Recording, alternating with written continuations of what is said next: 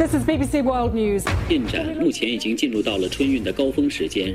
projet de renouvellement, de rassemblement. 重点地区细颗粒物 PM2.5。 뉴스 하이라이트 오늘은 글로벌 이슈 짚어보겠습니다. 전지현 외신캐스터 나와 계세요. 안녕하세요. 네, 안녕하세요. 네, 시진핑 중국 국가주석의 3년임이 확정이 됐는데요. 사실상 이제 장기 집권을 하게 된 건데 장기 집권과 이 억압적인 정책에 항의하는 목소리가 젊은 층을 중심으로 확산되고 있다고요. 그렇습니다. 출발은 당대회 개막을 앞두었던 13일에 이 시 주석의 연임을 반대하는 현수막이 베이징 도심에 내걸리면서 시작이 됐었는데요. 음. 그 현수막에 독재자이자 국가의 반역자인 시진핑을 물러나라 뭐 이러면서 현 음. 정부에 대한 비판이 담겼었습니다. 그래서 그 현심, 현수막을 게시한 뒤에 체포된 남성이 있었는데 그래서 지금 네티즌들이 브릿지맨이라고 이제 별명으로 부르고 있어요. 그러니까 음. 89년에 천안문 민주화 시위 당시에 진압군의 탱크를 맨몸으로 막았었던 탱크맨이 있었는데 네. 그래서 이 탱크맨과 함께 이 브릿지맨이 지금 중국의 반체제 움직임을 상징하는 인물로 떠올랐습니다. 음. 이후에 지금 중국 대학생들 사이에서 시주석 체제에 항의하는 움직임이 나타나고 있는데요. 학생들이 화장실 벽에 이 브릿지맨이 썼던 반 시진핑 글귀를 적고요. SNS에 공유하면서 이렇게 당국이 통제하기 어려운 곳에서 목소리를 내고 있습니다. 네, 당국이 통제하기 어려운 곳이라면 어디가 있을까요? 화장실입니다. 화장실 음. 때 벽에 들어가면 이게 CCTV 감시망이 미치지 않는 그러니까 미치면 안 되는 지역이잖아요. 네. 그래서 CCTV가 없거든요. 그러니까 정부를 공개적으로 비판할 수 있는 몇안 되는 그 중국 내 장소기 음. 때문에 화장실 벽에 이렇게 낙서를 하고 있습니다. 또 해외에 있는 중국 유학생들도 캠퍼스 내에 포스터를 붙인다든가 자국 대사관 앞에서 체제를 규탄하면서 더 적극적으로 시위에 동참을 하고 있는데 네. 이게 이제 베이징에서만 있다가 상하이에서도 23일 저녁에 젊은이 대여섯 명이 이 반시진핑 문구가 연상되는 현수막을 들고 행진을 벌이기도 했어요. 그런데 상하이에서는 올 봄에 이 봉쇄를 주도했던 리창 상하이시 당서기가 이번에 서열 2위로 승진을 했습니다. 그래서 음. 시민들의 불만이 좀 커지고 있는 그런 측면이 있습니다. 네. 그래서 뉴욕타임스는 시주석 체제에서 강한 검열을 경험한 젊은 세대가 체제에 대한 비판에 첫 발을 뗐다 이렇게 분석을 내놨는데요.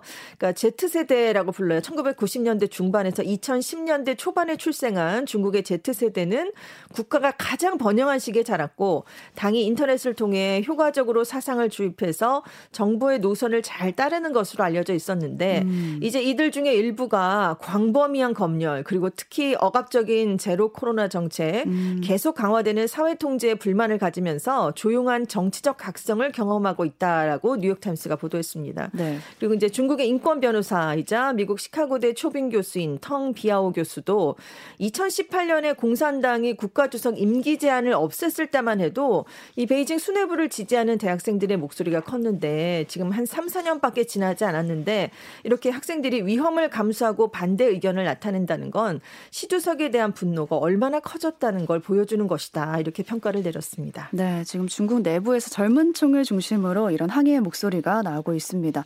그런가 하면 중국을 탈출하는 부유층도 늘고 있다고요? 네, 3연임이 이제 확정이 된 뒤에 중국 경제에 대한 비관론이 좀 확산을 했거든요. 음. 그러면서 중국 부유층의 탈출이 시작됐다라고 영국 파이낸셜 타임스가 보도했습니다. 지금 홍콩과 중국 의 부유한 가문들과 함께 일해온 유럽 변호사가 이런 얘기를 내놨는데요. 이 레스퍼런스 씨가 시진핑 집권 연장은 중국 경제가 호황을 누리는 수십 년 동안 번성했던 중국 비즈니스 엘리트들에게 전환점이 되고 있다. 이런 얘기를 내는 겁니다. 음. 근데 이제 당대회를 앞두고 지난 몇 달 동안 시 주석이 공산당에게 코로나19 통제 그리고 푸틴 러시아 대통령 지지 기업 전반에 걸친 당의 통제 재확인 이렇게 논란에 있는 좀 정책 과 관련해서 자신을 따르도록 압박했다라는 관측이 있었거든요. 네. 그래서 지금 이 변호사는 이미 중국의 일부 초고액 재산가, 재산가들이 몇 달 전부터 시 주석의 장기 집권에 대비해서 탈출 계획을 세워놓고 있었다 이런 음. 얘기를 했습니다. 그리고 싱가포르에 있는 한 법률 회사도 한 집안의 부를 관리하기 위한 개인 기업, 즉 패밀리 오피스를 설립하려는 문의들이 많았다라고 이제 전했는데요.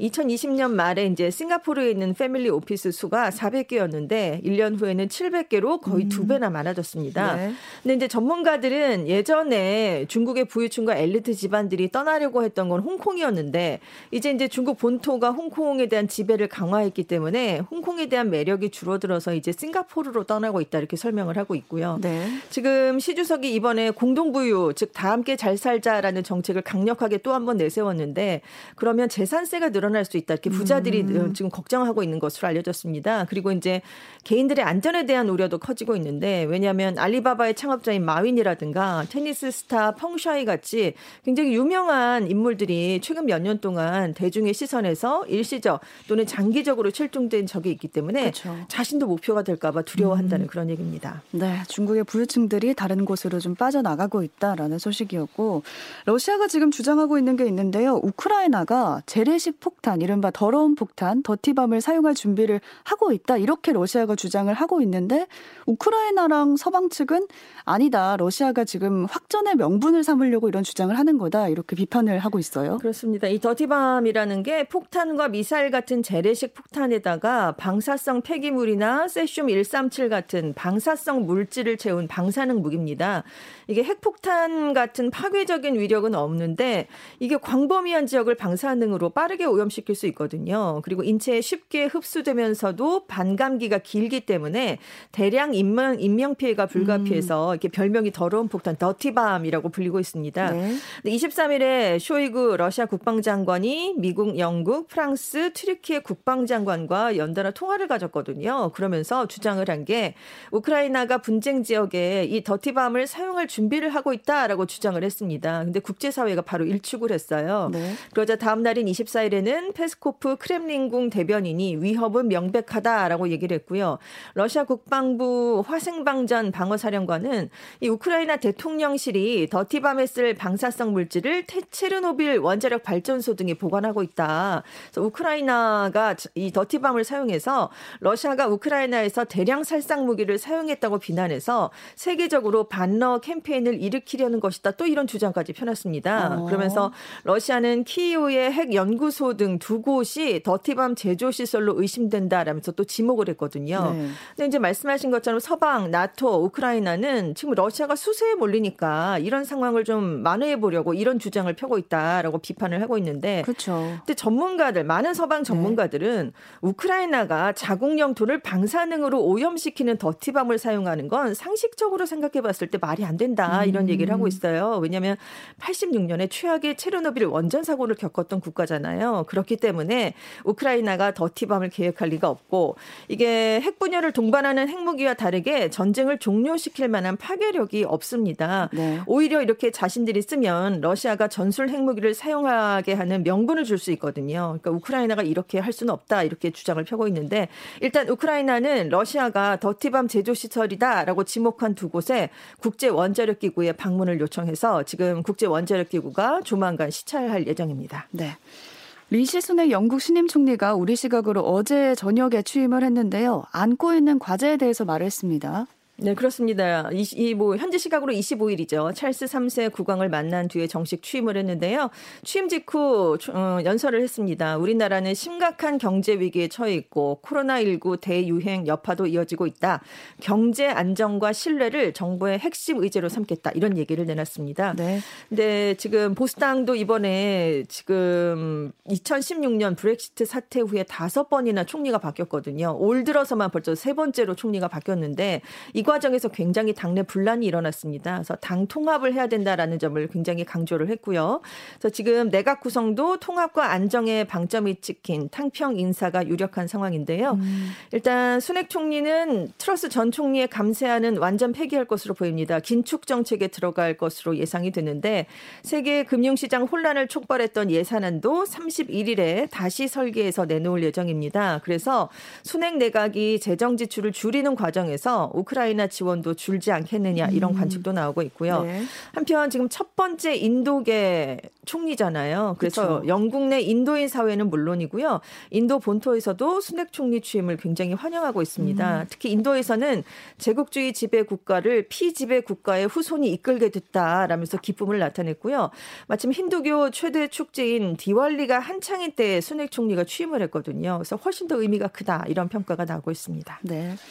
지구 온난화로 전 세계 빙하가 빠른 속도로 녹아내리고 있는데 여기까지는 다들 알고 있는데 이로 인해서 지금까지 경험하지 못한 고대 바이러스가 나타나서 야생 동물을 감염시킬 가능성이 커졌다 이런 연구 결과가 나왔습니다. 그렇습니다. 그동안 빙하 안에 얼어 있던 바이러스가 나올 수 있다는 얘긴데요. 음. 캐나다 오타와 대학의 아레스 브로스 박사가 이끄는 연구팀이 캐나다의 누나부트주 엘즈미어에 있는 북극 담수호 하젠 호수에서 빙하가 녹음 물이 다량 유입되는 지역은 바이러스에 유출될 위험이 더 높다라는 걸 이번에 밝혀냈습니다. 네. 이 빙하가 녹은 물이 유입되는 곳이 이제 하젠 호수인데 여기에 토양과 퇴적물 샘플을 수집해서 RNA, DNA 염기 서열을 분석했어요. 그래서 기존에 알려졌던 바이러스 또 박테리아와 특징을 비교해 봤는데 음. 그 결과 빙하와 영구 동토층에 잠들어 있던 이 바이러스과 바이러스와 박테리아들이 깨어나서 이 지역의 야생동물 같은 새로운 숙주를 감염시킬 가능 가능성이 커졌다 이런 설명을 내놨습니다.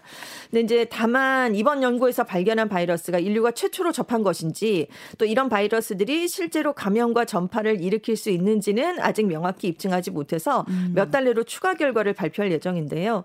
지금 실제로 그런데 이런 연구와 이 비슷한 경우가 이미 보고된 적이 있어요. 아, 작년, 이전에요? 네, 작년 7월에 티벳 고원의 해발 6,500m의 얼음 샘플에서 15,000년 전에 바이러스가 발견이 됐습니다. 당시 얼음에서 33개의 바이러스가 식별이 됐는데 이 중에 28개는 인류가 처음으로 접한 바이러스였어요. 음. 그리고 이제 얼음이 얼어붙는 환경에서도 살아있던 것으로 추측이 됐고요. 2016년에는 러시아 북부 시베리아에서 탄저병이 발생해서 최소 7명이 감염되고 사망 사례도 있었는데요.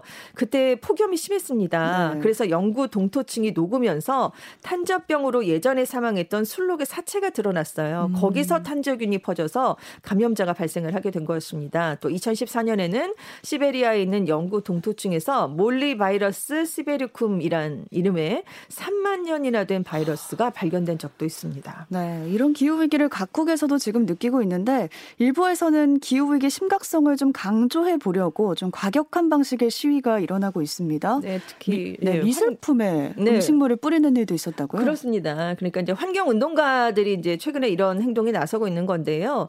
지금 명화에 뭐 수풀을 끼얹 있고 뭐 이런 환경 운동가들이 이번에는 영국 찰스 3세 국왕의 밀랍 인형에 초콜릿 케이크를 던졌습니다. 음. 이 환경 단체 이름이 Just Stop Oil인데요. 영국 정부의 신규 석유와 가스 프로젝트 허가를 중단하라라는 걸 촉구하는 활동을 하고 있습니다. 네.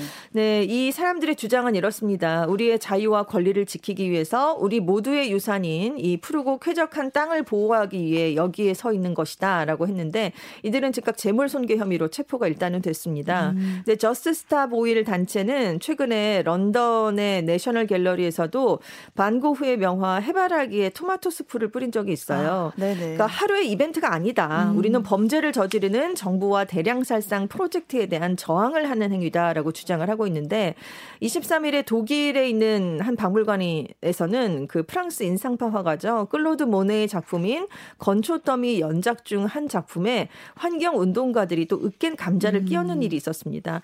이 환경단체는 마지막 세대라는 이름을 갖고 있는데 화석 연료 사용이 인류의 종말을 앞당기고 있다. 이런 사실에 경각심을 주기 위해서 이번 시위를 벌였다라고 주장을 하고 있어요. 네, 비슷한 시위가 계속 나는 것 같아요. 그렇습니다. 근데 몇 달 전만 해도 전시장 내부에 들어가서 페인트로 구호를 적은 뒤에 작품 액자에 접착제를 바른 손을 갖다 대는 정도였거든요. 음. 근데 이제 작품에 음식물을 뿌리고 직접 손을 대는 더 자극적인 방식으로 바뀌게 된 겁니다. 그래서 이 환경 운동가들 은 학자들은 인류가 직면한 위기에 대해서 경각심을 불러일으키려면 불가피한 방식이다라고 주장을 하고 있어요. 네. 하지만 이제 반대되는 의견도 많은데 많은 사람들의 사랑을 받는 유명한 예술 작품에 대한 공격은 너무 과격하다라는 음. 얘기입니다.